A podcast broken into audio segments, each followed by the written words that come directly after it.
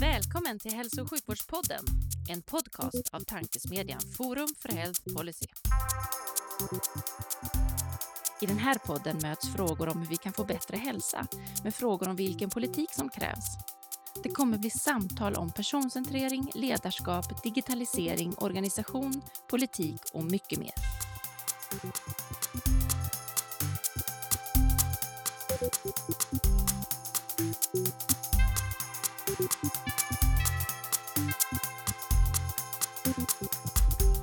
Hej och välkomna till ännu ett avsnitt av Hälso och sjukvårdspodden, tankesmedjan Forum för Health Policies podcast där vi diskuterar de stora frågorna inom hälso och sjukvården med initierade personer från densamma.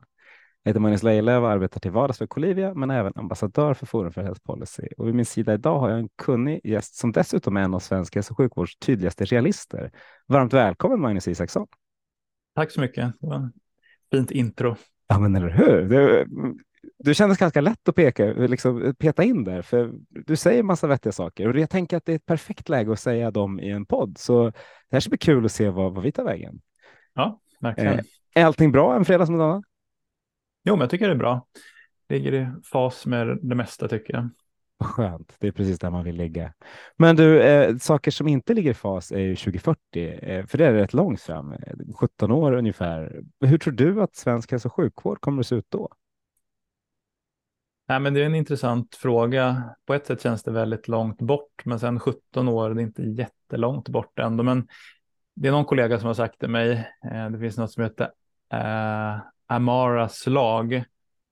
Um, och det är väl det här att, att man överskattar det teknologin kan göra på kort sikt och man underskattar det teknologin kan göra på lång sikt. Och Den fällan har man ju gått i några gånger. Ja, men precis. Men det, men det tror jag är en viktig sak att ha med sig när man ska utveckla sjukvård. För mycket handlar om, om digitala saker och vad vi kan göra med AI framöver och liknande. Um, så med det i bagaget så tycker jag ändå att min förhoppning och, och jag tror ändå också är att det som jag har kämpat mycket för, men att hela svenska befolkningen kommer ha en fast läkare som är specialist i allmän medicin och att den läkaren har ett rimligt uppdrag rimligt antal patienter. Och jag tror med, med den digitala utveckling som sker så tror jag att det behövs den här tryggheten i en, en fast läkare som kan guida dig och ge råd och stötta i olika typer av beslutsfattande och så, för vi kommer ju ha mycket bättre beslutsstöd av olika slag. Och jag tror att mm, inom sekundärvården så har det gått mot en subspecialisering och att de blir bättre och bättre inom smalare och smalare områden. Och eh, med, i och med att utvecklingen sker i samma riktning så, så tror jag att vi kommer ha ännu mer specialiserade eh, kollegor inom sekundärvården och då tror jag att det blir ännu viktigare just att ha sin fasta allmänläkare. För då kommer vi ha mycket enklare utbyte information mellan sekundärvård och primärvård och vi kommer vara nära patienterna och de här superspecialisterna kommer ha ännu mer av en konsultfunktion. Så där tror jag att vi är 2040 och, sen så tror jag väl all mycket av den information vi får kommer väldigt eh, automatiskt via olika appar. Idag är det väldigt vildvuxet med alla olika appar, men jag tror att vi har tagit fram ett system med liksom medicinskt godkända appar som man använder sig av och det fungerar mycket smidigare och, och, och enklare sätt att ta blodprover också kanske att man inte ens behöver något eh, labb eller att det är ett väldigt enkelt labb. Man kan prova på mindre mängder blod och få mer information. Ungefär så mm. i min bild. Ja, men det är bra saker. Eh, det pratas mycket om fast allmänläkare eller fast läkare, lite beroende på. Om jag tittar på 2040 och tittar på liksom de stora trenderna så är det, det kommer en övervikt. Det kommer, liksom en, det kommer ett antal, antal liksom saker som, som borde skötas preventivt. Borde vi ha en fast dietist och en fast fysioterapeut också? Um, nej, jag tror inte det. Så man måste avgränsa, för det är så grejen med fastläkare är att alla kommer förr eller senare behöva en. Ehm, jag tycker inte att det blir riktigt att man behöver en fast fysioterapeut eller en fast dietist över tid. Ehm, det är otroligt viktiga funktioner som behöver kopplas in då och då. Ehm, men det är inte sådär som man eh, som liksom tar ett medicinskt helhetsansvar och behöver känna dig som individ på samma sätt för att ta kvalificerade medicinska beslut och liksom vara den här spindeln i nätet. Men med det sagt så tror jag att liksom samarbete mellan mig som fast läkare och en angiven dietist och en angiven fysioterapeut så att vi lär känna varandra och, och gärna liksom att fysioterapeuterna har samma patient och dietisterna också över tid, för det är ju effektivt och bra för alla. Mm. Ja, men jag frågar mig, så vi, vi pratar mycket om liksom förflyttning till en nära vård eh, som ju kan vara utanför sjukvården också i mångt och mycket. För med så här, vad, vad, liksom, vad, vad kommer gränserna gå 2040? Kommer apoteken att vara en del av sjukvården? Kommer gymmen och, och matvarubutikerna och liksom ha, ha kommit in i hälso och sjukvårdssystemet? För de påverkar ju hälsa rätt mycket. Eller har vi, tror du fortfarande vi har samma gränser? Det är en väldigt bra, nästan omöjlig fråga. Jag, jag, jag jobbar mycket med omöjliga frågor.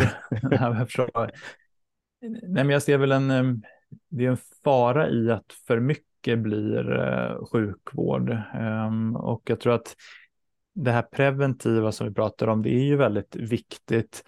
Men jag tror också att det har sina begränsningar för att i den mån jag jobbar preventivt, ehm, mycket är det ju sekundärpreventivt, men också väldigt mycket primärpreventivt. Ehm, så är det ju inte alltid att patienterna inte vet vad de ska göra eller inte har information eller inte har liksom siffror och så, utan problemet är ju att de inte gör det de vet att de ska göra. Så, mm. så, så visst, vi ska jobba preventivt och så, men, men, men var i ligger egentligen problemet? Um, och, och, det tror jag är mer att, att folk inte gör det de vet att de borde göra av andra anledningar. Så jag tror mer att det liksom Ehm, man måste styra om liksom mer skolgymnastik, underlätta att eh, motionera och, och så vidare. Ehm, och kanske inte så här preventivt ge råd i eh, matvaruaffärer och apotek och, och liknande, utan mer på en eh, övergripande samhällelig nivå att jobba preventivt där och sen så istället eh, ja, men hitta patienter när de är mogna att ta emot eh, preventiva råd. Mm. Bra, bra omskrivning, för jag tror att det, vi har ju helheten där. Det ska bli intressant att se vad det tar vägen. Det här mm. ämnet kan jag prata länge om, liksom alla andra punkter du tog upp och jag tänker vi, vi, vi går, kommer tillbaka till dem, men för att lyssnarna ska få en chans att veta vem du är så tänkte jag att eh, förutom min lilla korta intro, vem, Magnus, vem är du och, och hur hamnade du där du är idag? Ja, men mitt namn eh, vet vi redan, men jag är specialist i allmänmedicin. Eh, det kunde man och, nästan gissa på första svaret också. ja, Eh, men eh, specialist i allmänmedicin och jobbar på Eker vårdcentral strax utanför Stockholm. Eh, och sen 2019 är det så drygt fyra år så jag har varit ordförande i Svensk förening för allmänmedicin och det är en förening. Sen finns det ju fackliga eh, motsvarigheter också som heter distriktsläkarföreningen. Eh, men jag representerar Svambo. Eh, sen så ja, jag har jag fru och tre barn, tre flickor ehm, och eh, ganska idrottsintresserad så jag har spelat mycket fotboll när jag var mindre och nu är jag fotbollstränare för min äldsta dotters lag. Och det är ju mm ja, men det är väldigt kul. Um, Hur gammal är äldsta dotter? Äldsta dottern är 12 år. 12. Så det börjar ju bli uh, ja, men bra spel på riktigt nu, att de lär sig liksom passa och skjuta och, och så. så. Så det är kul. Det är en utmaning, en ledarskapsutmaning skulle jag vilja säga. Ja, men eller hur? Det finns många tankar om, om divisioner och när man ska få räkna resultat och annat. Men jag tänker vi tar dem i en annan podd. Som fotbollspappa så har jag precis, sitter jag i exakt samma sitt som du nämligen. Ja, precis. yeah. Nej, men det vill jag i stora drag. Ja, ja men det är väl, det är väl bra, bra drag utan tvekan. Och fyra år eh, försvann. Vad, vad är de stora, liksom, den stora förändringen tycker du under de fyra åren? Tänker du för SVAM eller sjukvården i allmänhet eller för mig? Får, får bestämma helt själv. själv. Alltså, det, det, var, det, var, det blev också en bred fråga. Jag tänkte väl egentligen för hur, hur det har varit, liksom, om det har hänt någonting med, med allmänläkarens roll och med SVAMs liksom, inställning till sin position i sjukvården. Nej, men jag har väl, alltså mitt engagemang för uh, allmänmedicin och för sjukvården, det började egentligen 2018. Då var det Region Stockholm, SLSO, de ville införa ett system där man skulle ha 50 procent av alla tider på vårdcentralerna skulle bokas fritt via nätet av patienterna. Um, vilket kan låta bra, men i allmänmedicin vill man jobba med kontinuitet och träffa samma patienter och prioritera att de som är sjukast får komma först så att säga. Och hade man infört det där systemet hade vem som helst kunnat boka till vad som helst och vi hade inte kunnat prioritera. Sen så ville man också att man skulle ha 10 procent av alla besök skulle vara videobesök och sen skulle vi ha utökade öppettider. Och vi var redan på väg på min vårdcentral som jag jobbade på då, liksom i den riktningen, eh, utöka lite nätbokade besök och lite mer videobesök och så. Men vi hade ett väldigt välfungerande system och ville genomdriva de här sakerna i vår takt, liksom utifrån det lokala perspektivet. Men det ville inte SLSO centralt, utan de ville eh, köra ett uppifrån omorganisation för hela regionens primärvård eller hela den offentligt drivna primärvården. Och då blev jag eh, ja, lite provocerad och skrev en debattartikel och sen så körde jag en namninsamling och liksom började protestera mot det här. Och eh, det tillsammans med andra kollegors ansträngningar gjorde att det här förslaget drogs tillbaka, Ehm, vilket var väldigt tillfredsställande. Då kände jag att men det går ju faktiskt att påverka olika saker om man försöker påpeka på ett seriöst sätt och, och anstränga sig. Så då fortsatte jag skriva lite olika artiklar och sen så blev jag tillfrågad att vara Svams ordförande efter ungefär ett år för det var någon i valberedningen som hade uppmärksammat mitt engagemang. Ehm, och då fortsatte jag liksom på inslagen bana som ordförande för SVAM. Ehm, och det har ju varit att lyfta allmänmedicin ganska mycket, varför det är viktigt, vad en fast läkare är, ehm, en allmänläkare är specialist på sina patienter och inte bara en som kan lite om mycket. Och liksom försökt lyfta det här med vikten av kontinuitet över tid och personliga relationer och så. Men så, så försöker jag också lägga mig vinn om att det, liksom inte allt ska bli ett egenintresse, för vi är ju alla jäviga i våra olika roller. Men, men att liksom försöka ta ett steg tillbaka och se så här, men säger jag det här för att det är bra för allmänläkarna eller säger jag det för att jag verkligen tror att det är bra för hela sjukvården? Och det försöker jag verkligen göra och tror att jag lyckas med, inte i allas ögon såklart, men, men i, en, i en dels ögon. Och det är väl det jag försökt bidra med som ordförande för SVAM och liksom försöka uppmuntra kollegor att eh, ha diskussion kring det här. Vad är allmän medicin? Hur ska vi lyfta det? Och eh, att liksom synas i media och skriva och så här, det är inget, det är inget självändamål, men jag tror att det är viktigt för stoltheten i att vara allmänläkare och det i sin följd kommer leda till att vi får en bättre primärvård, vilket i sin följd kommer leda till en bättre sjukvård och något bra för hela samhället. Mm.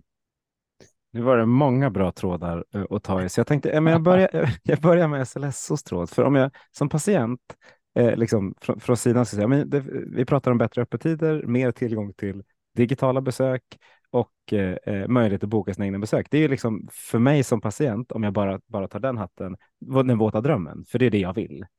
Däremot förstår jag ur ett liksom, sjukvårdsperspektiv när man har varit en del av det, att ja, men det, det finns, finns ju många delar i det, där kontinuitet är en sak.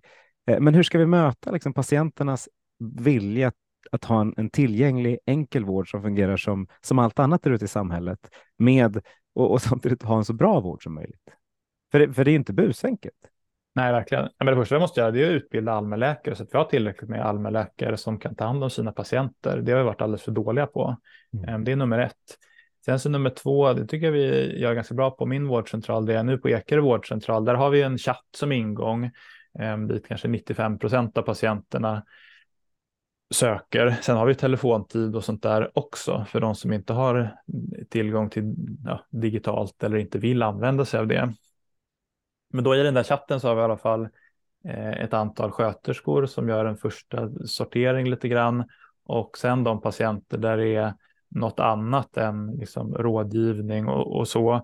Och då de är listade på mig, då slussar de vidare patienten till mig Och där så försöker jag eh, liksom som läkare med ansvar för mina patienter återkoppla så snabbt det bara går. Att jag tittar på alla ärenden, jag kanske har, ja, men, säg det kommit in 15 ärenden på en dag, så tittar jag så här, men här är fem stycken, ja, men det behöver jag inte göra nu, för nu har jag inte riktigt tid. Men då skriver jag alltid till dem att, eh, hörru du, jag har kollat på ditt ärende, jag kommer höra av mig imorgon, så du vet.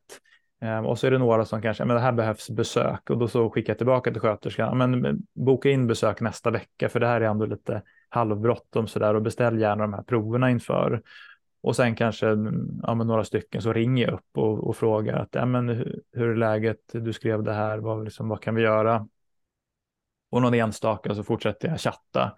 Ehm, för, för det, det tror jag att vi inom sjukvården är väldigt dåliga på att förklara för våra patienter vad som händer och vad de väntar på. Många så åker man in i ett svart hål och sen säger ingen någonting. Eh, och jag tror att de flesta har inget problem med att vänta så länge de vet vad de väntar på och att det finns en person som är ansvarig. Och då tror jag inte att liksom vi behöver den här hysteriskt lättillgängliga vården, utan det patienter vill ha min erfarenhet, det är ja, tydliga besked. Vad händer? Och det måste de få väldigt snabbt. Sen kan de vänta och sen att jag alltid liksom eh, håller det jag lovar och säger att jag ska återkomma imorgon, då måste jag återkomma imorgon om det inte händer någonting väldigt oförutsett. Och det här försöker jag liksom diskutera och förmedla med ja, men alla som jag pratar med, den här informationsbiten. Det är som när man är på akuten och sitter och väntar, så har det tidigare i alla fall varit att man, man vet inte vad man väntar på. Men jag har sett någon akutmottagning infört så här, ja men nu är det fyra röda pluppar och några gula och några gröna. Just den här informationsbiten, det tror jag är det centrala. Ja, verkligen, för det är inte att för jag, jag har personligen två problem med vården. Det ena är informationsbiten som jag tycker vi har varit katastrofala på. Mm. Eh, och det andra är den här telefonhysterin. Att jag som patient inte kommer åt vården via liksom mejl eller chatt på samma sätt som jag, jag måste alltid ringa någonstans. Nu berättar ju du exakt något annat, vilket är väldigt skönt. Eh, men de vårdcentraler jag har varit i kontakt med som tillhör samma organisation som du, eh, liksom, det har liksom, det varit svårt att nå när jag sitter vid datorn och jobbar samtidigt eller sitter i möte eller spelar in podd. För nu om jag, om, om jag har någonting jag vill göra nu så jag kan inte ringa, för jag sitter och har ett trevligt samtal med dig. Men jag kan ju liksom slänga iväg ett, ett, ett sms eller, eller chatta samtidigt. Absolut, Nej, och det tycker jag är jätteviktigt för att det har ju också varit om man inte kommer fram som patient. Det kan ju vara att det är så 20 samtal och så är det bara fem som kommer fram. Då är det 15 som inte vet så här, vad var det här? Det här kanske var jätteviktigt och sen finns det Ja, men, men, men då liksom med det här chattsystemet som har sina nackdelar också måste jag ju säga. Ehm, men, men där kan jag liksom, där får jag in allt. Det är ingen som liksom hamnar utanför och då kan jag göra en bättre prioritering. Så tycker jag är en stor, ett stort framsteg med eh, att vi gått över mer till chatt. Så sen en nackdel kan jag känna att det, jag tror inte att det är så många som tycker om att sitta och fylla i de här eh, obligatoriska frågorna. Var har du ont? Hur länge? Mm. Ditten och datten och, och så. Och det är dessutom ofta som det leder ganska fel. Att, som, som allmänläkare vet man att många patienter har lite svårt att ringa in utifrån slutna frågor vad det är de vill ha hjälp med, utan det krävs öppna frågor och någon som lyssnar och, och som man liksom känner att man kan få ur sig det man verkligen vill. Och det är liksom något som vi är specialiserade inom som allmänläkare och lägger mycket fokus på att få patienter att känna sig trygga och liksom luska fram det som besvärar patienten idag som man vill ha hjälp med. Och där tror jag att man hamnar ganska fel med de här olika liksom, automat-triage-systemen. Så den bästa funktionen för min del är i alla fall att jag får det liksom serverat en så här, ungefär vad det är, men sen brukar jag faktiskt ringa upp de flesta, för det, det kan känna lite en sorg över på något sätt att många patienter blir oproportionerligt glada när jag ringer upp dem. De är så här, oj, men en läkare ringer, fantastiskt, vad, vad glad jag blir. Och eh, ja, men så ska det inte behöva vara att man blir glad av att läkaren ringer. Det ska ju vara naturligt. Visserligen har jag alldeles för många patienter som jag ansvarar för, men jag prioriterar hellre bort och sitta och registrera en massa saker som jag tycker är skit än den mänskliga biten där mina patienter känner att jag bryr mig och hör av mig till dem. Mm. På, på tal om Amaras lag som du, du nämnde i början. Jag trodde digital triagering, jag var inte helt ensam om det heller, skulle bli liksom en, en, en riktigt bra sak som verkligen hjälpte oss.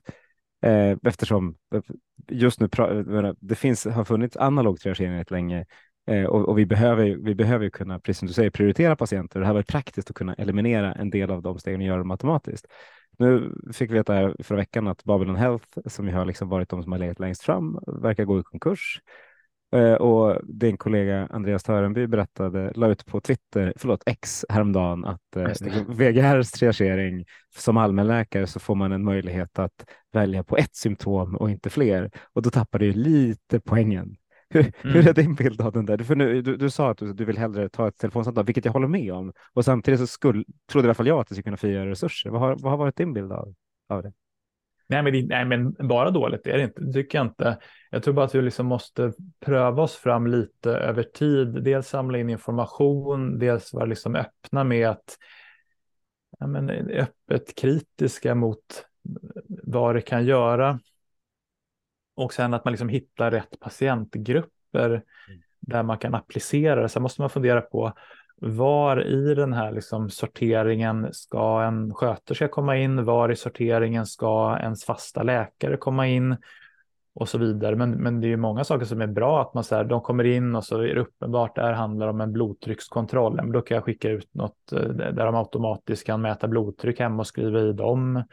Ehm, eller de har problem med kisseriet. En äldre man kan de fylla i lite prostata ehm, symptom och, sånt. Så rätt använt så tror jag att det är bra, men jag eh, tror inte att det frigör jättemycket resurser. Jag, jag tyckte de här ehm, SNS, eh, det här, vad heter studieförbundet näringsliv, näringsliv och samhälle. Ja, precis. Mm. Jag tycker att det var ju Lina Maria Ellegård och Björn Ekman kom med en väldigt bra rapport i våras där man försökte ta så här bred ansats och titta på ja, men digitaliseringen av svensk sjukvård. Och den, den tycker jag verkligen är läsvärd för att det finns många olika saker som exempelvis en effektivisering av sjukvården behöver inte betyda att det blir enklare med finansieringen för att ofta liksom när man gör saker bättre så kanske det genererar bättre medicinska resultat men högre kostnader.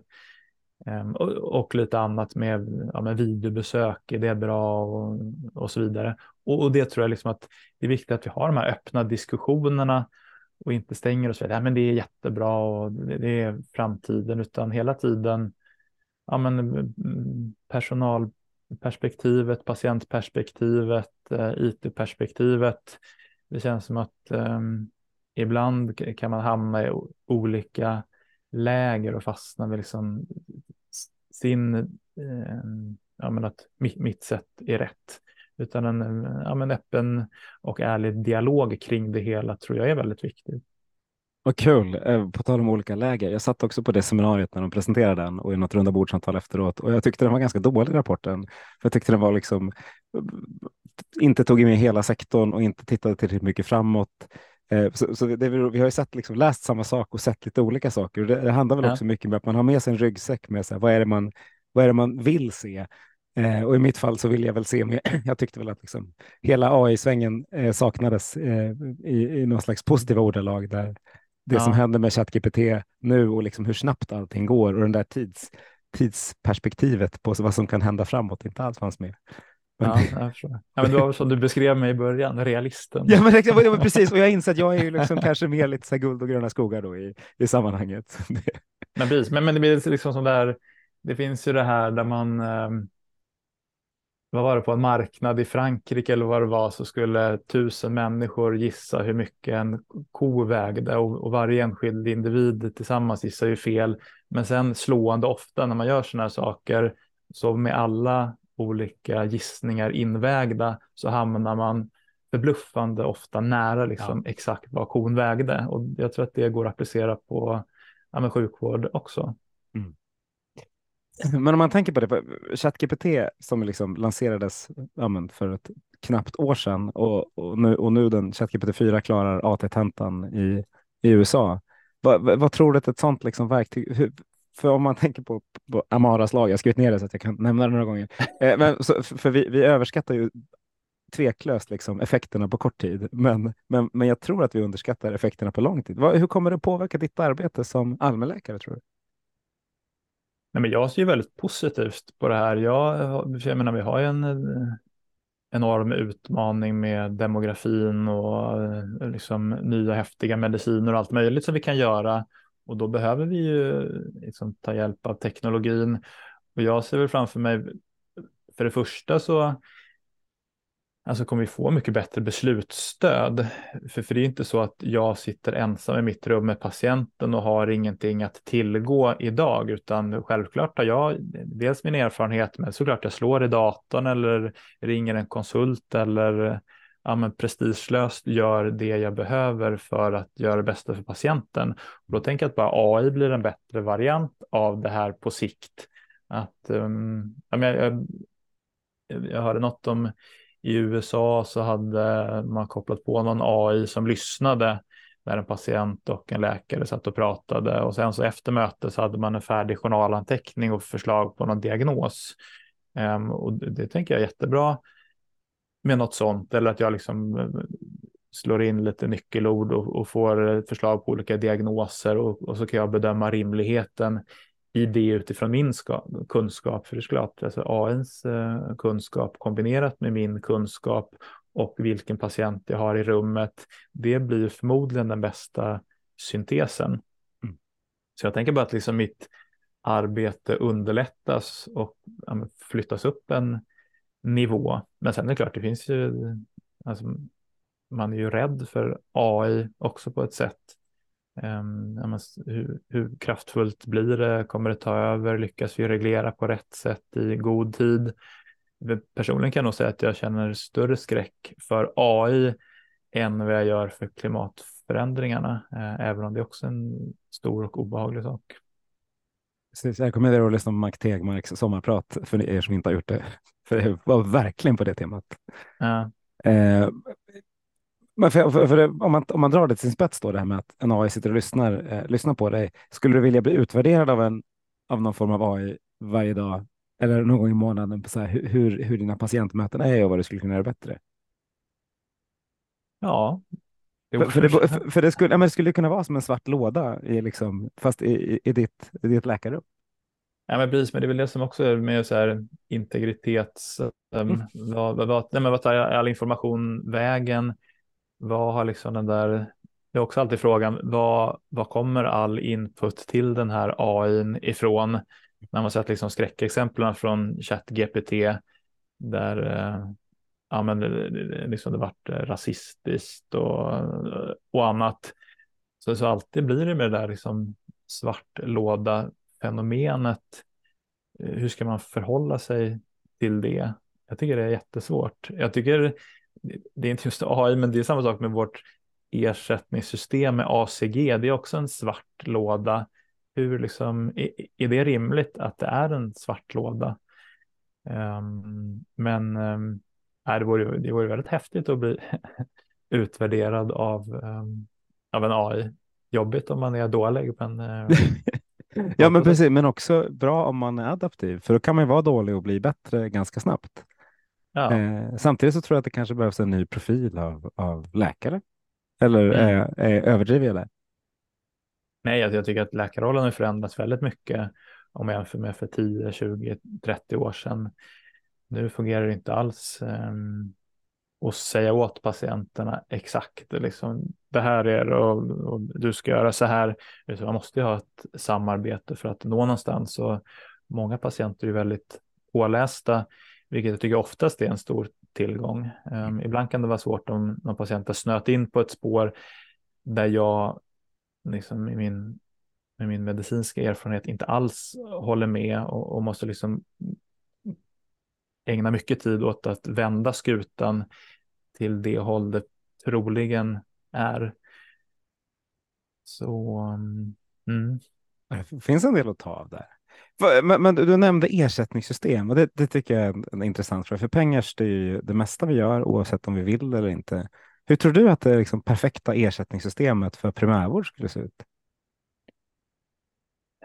Nej, men just på den punkten tycker jag ändå att det har gått i rätt riktning på senare år. För att om man tar Stockholm känner till bäst. Ehm, där var det för, ehm, ja, men var det på början på 2000-talet, då var det väldigt mycket ersättning per besök. Och det, det, det ledde ju till att man tog väldigt många snabba besök och tvingade in patienter. Kom nu på din årskontroll av sköldkörteln när du egentligen bara behöver ta ett blodprov, och stämma av kort på telefon, men för att liksom få in pengarna. Um, men nu har vi gått i stora delar av landet till att man har mest kapitering, alltså ersättning eh, för sina listade patienter och eh, sådana så någon liten så här bonus för en och det andra och en liten eh, del besöksersättning också. Och så försöker man kombinera ACG, det här Adjusted Clinical Group som ska beskriva sjukdomstyngden hos en patient. Och sen det här CNI, Care Need Index, som tar in lite mer så här socioekonomi och så och försöker baka in det i listningspengen.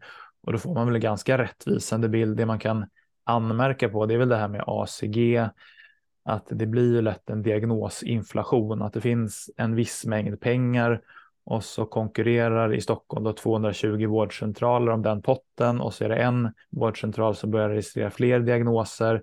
Då blir det plötsligt mindre pengar åt de andra så börjar de också registrera fler och så blir det liksom där och så gör vi befolkningen mycket sjukare än vad den egentligen är.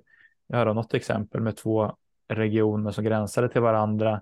Den ena införde ACG och plötsligt var det väldigt eh, liksom, liksom, psykisk sjukdom rusade i den ena regionen jämfört med den andra.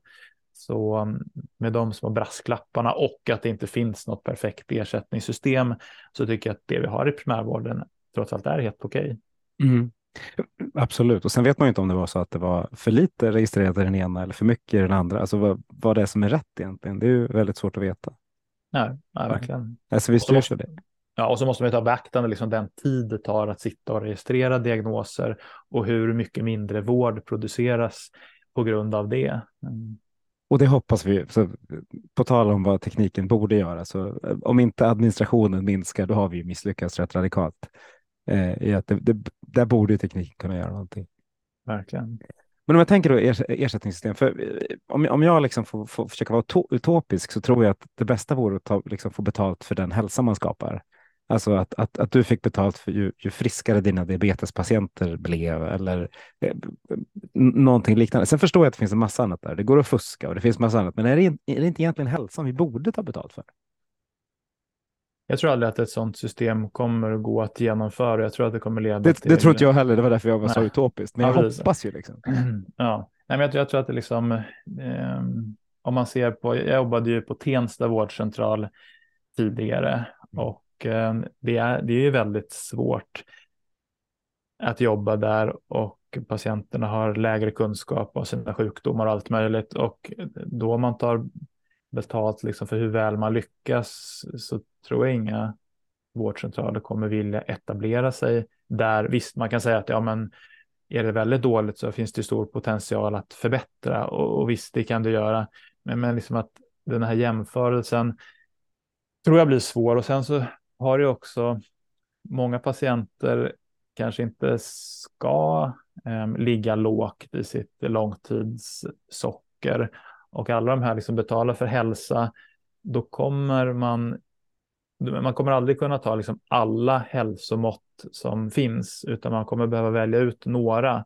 Och då kommer det bli att vårdcentralerna jagar de måtten för att ekonomin ska gå ihop. Och jag, min erfarenhet är ändå att liksom professionen har en väldigt stark eh, här, yrkesstolthet och en liksom, etisk kompass. Och då tror jag att det är bättre för majoriteten att man liksom tillåts sköta sina patienter, men kanske bättre med krav på eh, att man liksom inbördes granskar varandras vårdcentraler och för en eh, konstruktiv dialog kring att ta fram liksom lite kvalitetsparametrar. Ehm, hur ligger de med mm, långtidsblodsocker? Socker, Hur mycket sömnmediciner skriver man ut? Vad ligger blodtrycket på? Kolesterolmedicinering och allt sånt. Och sen diskutera. Jaha, men det här låg i din vårdcentral så här. Det var inte så bra. Finns det någon förklaring till det? Eller är det helt enkelt så att vi måste göra det här bättre? Ehm, det finns ju lite utbyggt i Sverige. Det finns ännu mer i Danmark har jag hört att man gör den här typen av kvalitetsgranskningar och så. men det gäller just så fort liksom det kommer in pengar i det hela så kommer det styra fel. Någon liten peng kan man ha, men, men mer pengar korrumperar mer än vad det gör nytta. Mm. Och jag tror du har helt rätt. Jag bara tycker det är synd, för jag skulle verkligen, man skulle vilja att det var något vi liksom gick mot hälsa så att alla, alla jobbade för samma sak. Liksom. Ja, verkligen. Ja. Men om man tänker på, på data, nu blir det väldigt mycket data, det är ett roligt ämne, men om du som allmänläkare eh, sitter liksom får i framtidens vårdinformationssystem. Om de kallas journalsystem eller vårdinformationsmiljöer är vad de kommer att kallas framöver. Men hur mycket information vill man ha på aggregerad nivå? Vill man veta hur många steg jag som patient tar och liksom se, få någon slags varning om jag rör mig för lite? Eh, eller, eller va, va, hur mycket information skulle du kunna tänkas ta hand om? Om du får det strukturerat och liksom med, tydliga, med ty, tydlig information om när någonting förändras hos en patient. Ja, också en bra fråga. Jag är väl mer åt att eh, vi kanske inte vill ha så mycket information. Det blir nästan som någon sorts eh, övervakningssamhälle och jag tror de flesta vill kanske inte eh, veta så mycket. För frågan är också när man får all den här informationen, vad ska man göra åt det egentligen? Ehm, och sen som min kliniska erfarenhet är att de som mäter väldigt mycket, det är ofta de som borde mäta mindre och de som mäter väldigt lite, de som borde mäta mer.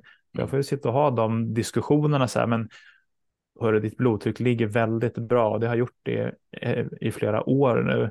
Så mät inte så ofta utan försök med, ta någon gång i månaden eller så där. Och en annan så här, du har ju inte kollat ditt blodtryck på tre år. Jag kan inte fortsätta skriva ut de här blodtrycksmedicinerna, utan nu får du komma och lämna de här proverna och kolla ditt blodtryck. Så, och, och, och där liksom är vi någonstans att, ja, vad ska vi göra med all den här datan? Um, så jag, jag, jag, är tveksam, men naturligtvis vill man ju kunna ta så bra mm, beslut som möjligt. Och som du är lite inne på också, det, det är viktigt att den data vi får presenteras på ett bra och halvtolkat mm. sätt. För att, för att risken som jag lite ser nu, det är väl att så här, insamlingen har hunnit längre än vad den automatiska tolkningen av data har gjort. Och det ser jag som en stor risk för vården, att det liksom det blir massa data så måste man kolla på den och det, och det ofta är det från ganska friska patienter massa data och då hinner man inte ta hand om de som är sjuka och inte rapporterar in någon data. Nej, men för insamlingen har ökat och förväntan har ökat. Eh, jag som patient blir ju snarare förnärmad nu för har du rört dig sedan sista mötet? Jo, jo, du kan se i min telefon att jag har ett snitt på 17 820 steg om dagen. Ja, jag har rört mig. Det är inte mitt problem. Eh, och det vill jag ju liksom att det vill jag att det ska liksom finnas en grön markering i ditt journalsystem. Så det där behöver inte vi fråga om, utan fråga om det andra som är, liksom är viktigt. Har, mm. du, har, har du ätit för mycket? Ja, men det har jag nog gjort. I förhållande till hur jag har rört mig. Eh, ja. och, och så där. Så det, det är mest, vad, vad hamnar våra förväntningar kontra, eh, kontra vad vi kan göra och, och hur vården kan ta emot? Vad, vad tycker du? Har, har patienternas förväntningar förändrats och kan vården möta? Innan jag går in på det, jag ska bara säga just det med telefonen. Jag tycker ändå att det är bra på de här äldre, för många har ju ändå sin telefon på sig hela tiden. De, har, de har liksom ska prata om motion och så. Och så frågar man, har du, har du din telefon på dig ofta och liksom, ska vi kolla hur många steg det är, är det okej? Okay? Och så tar de upp den och ser man här, här var 500 steg per dag. Då vet man liksom på något sätt vad, vilken ingång ska man ha? Och kan vi öka till 1000 till nästa gång vi ses och så kanske 2000 och, och, och så. Så det är ju bra, men då är det just på de här, eh, ja, de som behöver det mest. Jag, jag, jag, tror att, jag tror också att det är jättebra. Jag har liksom ingen, ingenstans, men jag tycker nästan att det borde finnas automatiskt hos dig. Så du kan ja. Liksom, ja. Ja, men delvis håller jag med. Nej, men förväntningarna har definitivt ökat och det, och det är liksom, ja, som vi pratat lite om tidigare, tillgänglighet och, och allting. Det blir ju när samhället eh, går i en viss riktning och eh, alla har tillgång till allt möjligt, ett eh, knappklick bort, då ökar förväntningarna på allt. Men sen så, mm, men vi har ett system med begränsade resurser och måste Eh, hushålla med dem. Och då, ja, men man får en svår roll när man är i vården, att liksom um, att ehm, um, ökade krav och uh, möta det med ja, inte ökade resurser, uh, inflationsjusterat och så vidare. Och det, nej, men det är bara svårt att, att möta det egentligen. Man försöker, försöker förklara tycker jag att det är så här det fungerar och vi gör vårt bästa och det finns de här begränsningarna och de här möjligheterna och ja, men involvera patienten och ja, hjälpas åt. Mm. En av de andra stora utmaningar vi har i svensk sjukvård är ojämlikheten som finns mellan olika delar av landet. Eh, du har faktiskt ett väldigt bra exempel i din närhet där du har jobbat på Tensta vårdcentral och nu jobbar på Ekerö vårdcentral. Eh, det, det är liksom, jag gissar att medellivslängden skiljer sig fem år eller något mellan dem och det är liksom sjukdomsbilden där skiljer sig radikalt. Resurserna lär inte skilja sig på samma sätt och liksom förutsättningarna måste ju vara väldigt mycket bättre på Ekerö. Hur, hur tycker du man ska kunna, liksom, med din erfarenhet, hur tror man ska kunna jämna ut de skillnaderna? Om det nu är sådana skillnader som jag beskriver. Jo, du har ju rätt i, i skillnaden och det är ju komplett olika sätt att arbeta och eh, helt olika förutsättningar. Um, att jämna ut det fullständigt kommer ju inte gå. Det kommer alltid finnas en, eh, aspekter med lägre utbildning och mer rökare och, och, och lägre sjukdomsinsikt.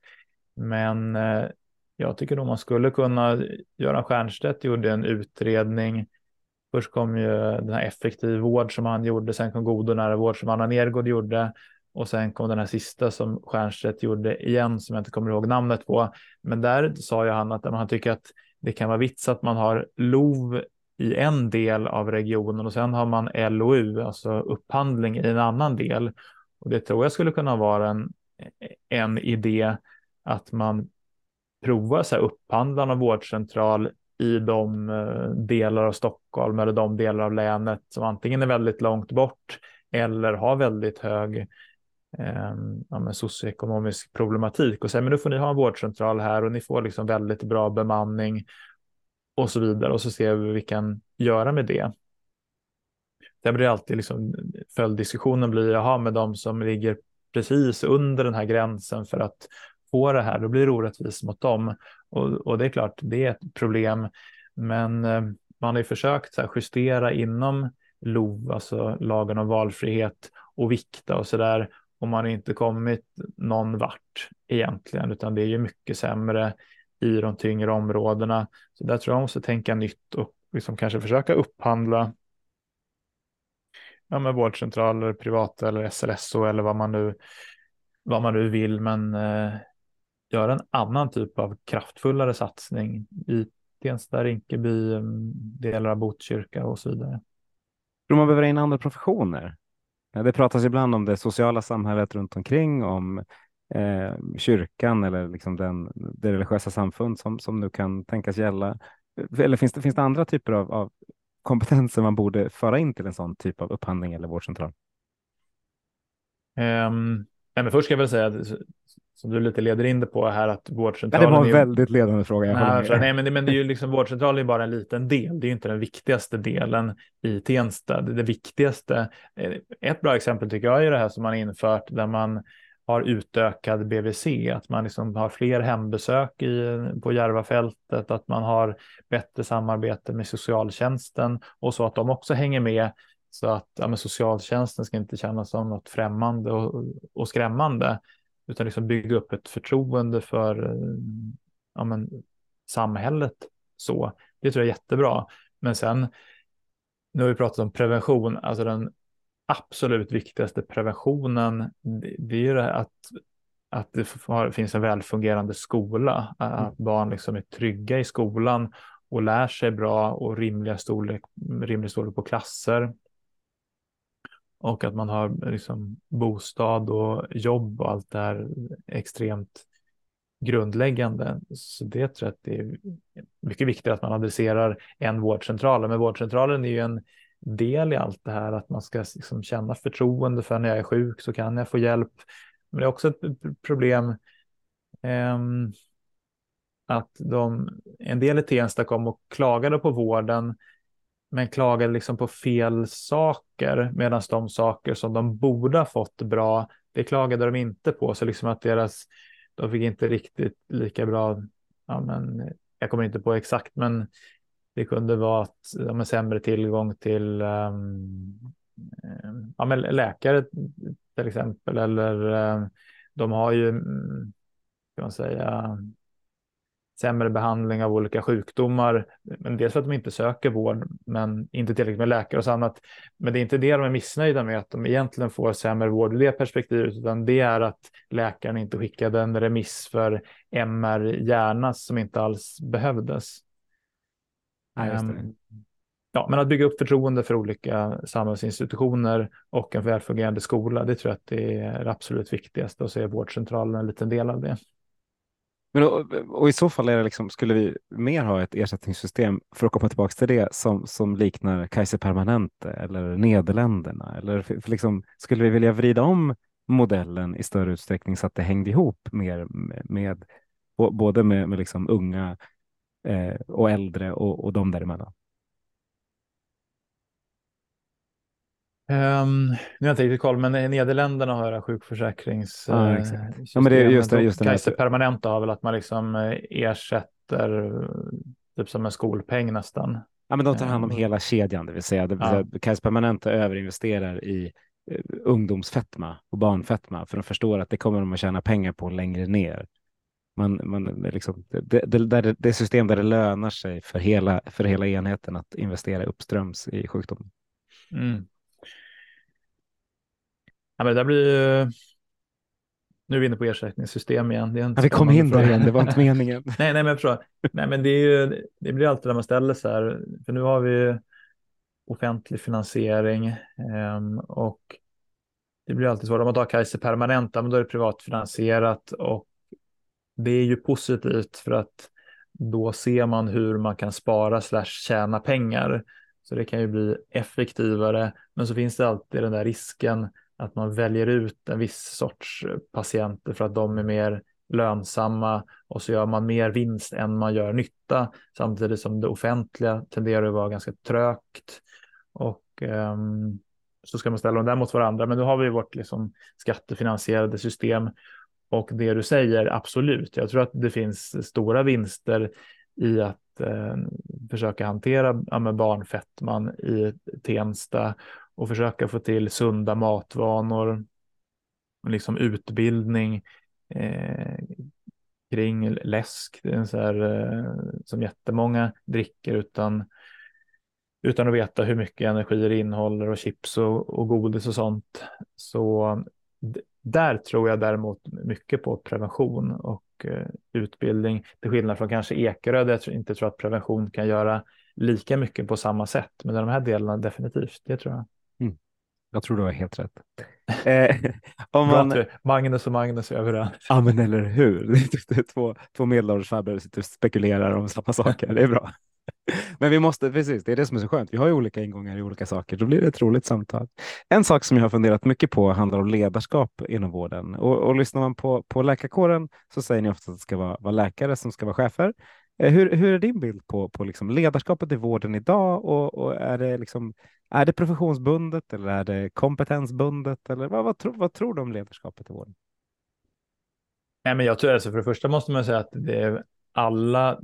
Det finns ju bra chefer inom alla yrkeskategorier, liksom ekonom eller sjuksköterska eller fysioterapeut eller läkare. Och dåliga. Det finns dåliga, precis. Så det är liksom att en läkare som chef är ingen garant för att det är bra. Men jag tror att på en vårdcentral så är det ju en medicinsk verksamhet som handlar om att prioritera, för vi måste prioritera bort olika grupper för att kunna prioritera upp andra och varje ekonomiskt beslut som tas på en vårdcentral är ju egentligen ett medicinskt beslut. För verksamheten är medicinsk och då tycker jag att det är rimligt att man egentligen skulle ha en lång medicinsk utbildning eh, som en allmänläkare då har med liksom fem och ett halvt år plus ett och ett halvt år plus fem år för att kunna liksom göra alla de här medicinska prioriteringarna. Om det är någon annan som är chef på en vårdcentral, då finns det alltid en medicinskt ansvarig läkare. Men vid olika typer av beslut, liksom, vem är egentligen ansvarig? Är det chefen eller är det den medicinskt ansvariga läkaren? Det är ju lite, mm, jag, tycker jag är svårt att, att särskilja och då är ju liksom min devis med fast läkare och annat, det är att det här liksom personliga ansvaret är väldigt viktigt för att vi ska få till en fungerande vård. Och då tycker jag att det är lämpligt med en allmänläkare som chef som kan ta helhetsansvaret både för ekonomin och för de medicinska prioriteringarna som eh, liksom besluten innebär. Så jag, jag, tror att det är viktigt inom primärvården att fler allmänläkare blir chefer.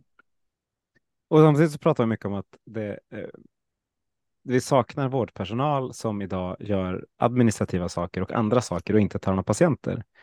Eh, och du säger också att vi behöver fler allmänläkare. Hur ska vi lösa den här ekvationen? För, för om vi sätter, liksom, sätter många läkare som chefer så tappar du de som, som har patientkontakter och vi har inte så jättemånga patientkontakter i Sverige kontra andra länder. Hur, hur ska man göra? Först vill jag rätta dig när du säger att vi har inte så många patientkontakter. Vi har inte så många fysiska besök och vi registrerar på ett annat sätt. Däremot har vi enormt många patientkontakter som jag själv la upp på X då häromdagen att varenda dag när jag går från jobbet så finns det ju Tercare en funktion som visar de 50 senaste öppnade journalerna. Den patient som var i, börj eller som i början av den liksom uppställningen i början av dagen är aldrig kvar i slutet av dagen. Så jag har liksom minst 50 olika patienter som jag har kontakt med eller sätter mig in i beslut kring.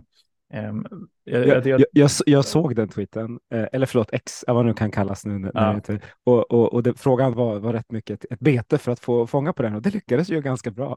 Ja, Men vi, har ju en bild, vi har ju en bild av att man i andra länder har betydligt fler besök per läkare eller betydligt fler interaktioner per läkare än vad man har i Sverige. Ja, absolut. Det, säger, det, det var ju Göran Stiernstedts utredningar har ju pekat på det också. Liksom. Ja, nej men och där, det, det, som alternativet vore att jag så att säga, tvinga, nu jag citationstecken där, tvingade in alla mina patienter på de här onödiga besöken så jag tycker det är. Men jag menar, mina patienter behöver inte komma på liksom, högt blodtryck, årskontroll varje år om de ligger bra och deras prover ligger bra och jag ringer och stämmer av med dem. Så jag försöker liksom att ja, komma överens med mina patienter. Behöver du komma? Vad är liksom fördelen med att du kommer? Finns det ens någon eller bättre för det att inte komma? Eller så chattar vi bara eller, eller vad det är. Mm. Så jag tror att vi i Sverige, alltså vi är väldigt, eller vissa, det finns ju vissa som inte är det minsta flexibla, men, men en del försöker vara flexibla. Um, i du, det där. Tror du att majoriteten av dina kollegor är så flexibla som det låter? För, för, för mig låter det här, det här låter väldigt, väldigt bra, men det låter inte riktigt som den bilden alla mina vänner har av vården. Nej, jag tror att det är 50-50. Jag tror att man hör bara de exempel som är dåliga. Absolut. Och jag vet utifrån liksom det man har hört här och där att det finns många dåliga. Men liksom det är ju mänskliga eh, kynnet att man, man tar bara det dåliga och det är det man hänger upp sig på där det fungerar bra. Hör man inte så visst, du har en poäng, men eh, jag tror inte att det är li riktigt lika stort problem som, eh, som man tror. Nej, och det, det, så är det i de flesta frågor. Man, ju mer kunskap man har, desto mer kan man skjuta ner olika argument. Sen finns det oftast ingen rök utan eld argumentet också, så det gäller att hitta den här balansen. Ja, så jag tror även här att vi hamnar någonstans mittemellan det du och jag tycker och tror. Eh, ja. nej, men, jag, men, jag, måste, jag måste ju också lägga på, dra mig åt andra hållet lite för att samtalet ska bli dynamiskt. Så vi får lägga till det. nej, men läkare som chefer, absolut, det, du har en poäng. Men, men det där är också, en läkare behöver inte vara 100% chef och sitta och administrera, för det ingår ju också såklart i chefsrollen att delegera det som inte jag som chef absolut måste göra. Det är väldigt många chefer som sitter och lägger intrikata scheman, vilket eh, kanske inte är så lämpligt och, och, och massa andra sådana här beslut. Jag tror att det vore väldigt bra om alla chefer hade en fot kvar på golvet. Det är liksom en, nu är inte jag chef på det sättet, men jag är ordförande för min organisation och där känns det väldigt viktigt för mig att jag jobbar ju kliniskt 60 procent och så är jag ordförande för Svamp på 40 procent. Så jag vet ju liksom vad som händer på golvet och kan uttala mig och ta beslut utifrån det. Och eh, då tror jag med allmänläkare som chefer och de kunde jobba kliniskt, ja, inte vet jag, mellan 20 och 50 procent. Någonting som är kvar det och med allmänläkare som chefer tror jag att det blir mycket lättare att attrahera och behålla kollegor. Så i slutändan tror jag att det kommer bli positivt för att vi har insett att vi har för få allmänläkare så vi utbildar ju fler nu, men de försvinner ju någonstans på vägen eller när de är klara. Så, så med det argumentet så är det ju viktigare att sätta liksom arbetsmiljön och eh, hur vi jobbar, för det är så vi kommer behålla dem. Nu är liksom utflödet är ett större problem än inflödet i nuläget. Ja, och det tror jag gäller både läkare och sköterskor och andra yrkeskategorier i vården. Och, och om man pratar med, med dem så handlar det delvis om liksom, men arbetsvillkor eh, i form av, av lön och liknande. Men sen handlar det också om att, att sjukvården är ganska rigid, det vill säga man, ska, man kan inte vara lika flexibel som många vill kunna vara och som man kan vara i andra typer av jobb. Eh, men, men en tredje del som jag hör ganska ofta är att, att chefer inte tar hand om sina anställda, det vill säga man har för många. Om du tar ett äldreboende så har, kan en chef ha liksom 50 underställda och i således inte se eh, medarbetarna i, i stor utsträckning. Vad, vad tror du? Är, liksom, är, är, är, det en mix av allt det här eller finns det några saker som vi skulle kunna göra för att bli bättre som arbetsgivare i den, ja, men, den offentligt drivna vården? Ja. Vilka lätta um, frågor man får så här. Ja, precis. Yrvaket. Um, Ja, men den första är vi, liksom, vi har ju de ekonomiska ramar som finns att förhålla oss till på något sätt. Och där kommer man åter in på så här förväntningar från befolkningen och vad man kan leverera. Och redan där arbetar man ju lite i motvind. Men, men sen såklart är det ju är man ju ofta för rigid som arbetsgivare och, och förstår inte. Man tar um, privat mot offentligt vad gäller för allmänläkare. Så i privat så har man ju mycket högre lön som allmänläkare, men man är inte mindre missnöjd med sin arbetsmiljö. Um, och man har ofta mer flexibelt när man tar, ja nu, jag ska inte göra reklam för min arbetsplats, men det, är ju det jag känner bäst. Så jag får ta det ändå. Där är liksom vissa kollegor, men någon kan sitta hemma och chatta en dag eller ta en eftermiddag hemma och administrera och liksom man försöker vara flexibel med ehm, semestrar så att alla får det de vill och sånt där och ta hand om sin personal känns som att privata ofta förstår bättre att ja, men det, det, krävs liksom att man gör det för att behålla kollegor och det är det som gör att det blir bra på sikt. Är man bara rigid så ehm, ja, kanske man håller budget det året men det går inte på sikt. Och så tvingas man hyra in många från Colivia Exakt. Ja. Nej, men, och, det, och, det, och det vi ser är ju precis det, att det är ju inte, inte lönen det handlar om, utan det är flexibiliteten i mångt och mycket, oavsett om du hyr in dem från oss eller från någon annan. Ja, nej, men precis. Nej, men, och sen så, um, alltså det här med, med lön också, till exempel de offentliga, de har ju bestämt att de inte löner konkurrerar med varandra. Och då blir det per automatik, om jag byter från offentlig så kommer jag byta till en privat.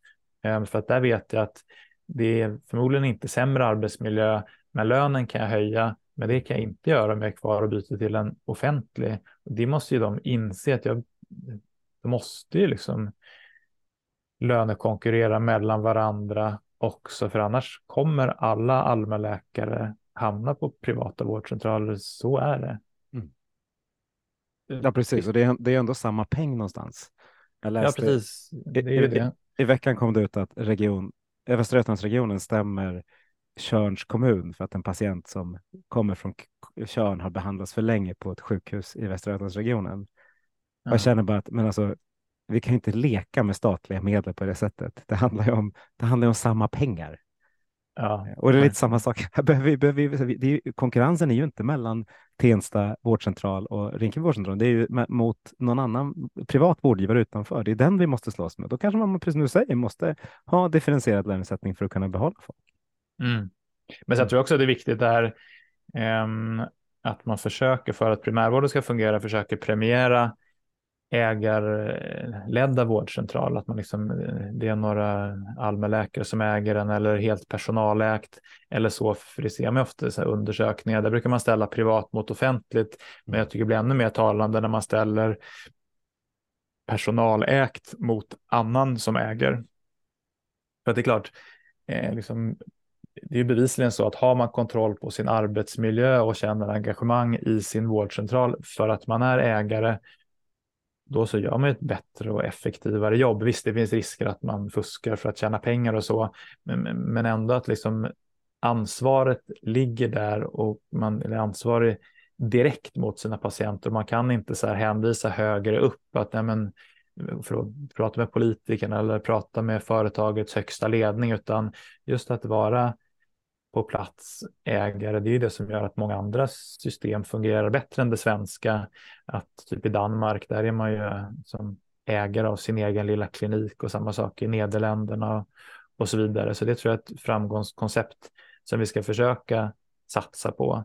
Fler eh, småskaliga mm, och läkarägda vårdcentraler. Absolut.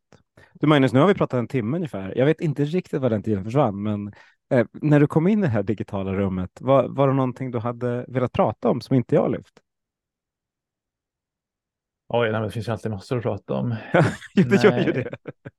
Nej, men jag tycker vi täckte in väldigt många ja, men intressanta saker. Det blir ju mycket svårt att svara på, det, men det är intressant att höra dina, just det där vi konstaterat att vi har lite olika ingångar i det, men ofta kanske hamnar någonstans på mitten så. Så nej, men jag får tacka så mycket för samtalet. Jag tycker att det har varit trevligt. Ja, men tack själv. Jättekul att du var med i Hälso och sjukvårdspodden. Det är sådana här samtal vi behöver där man tycker lite olika, men, men som sagt inser att det finns olika aspekter av det den andra säger som, som förmodligen är rätt också. Och du har sagt många klokskaper som jag hoppas att lyssnarna tar med sig. Ja, tackar. Ha det jättefint. Detsamma.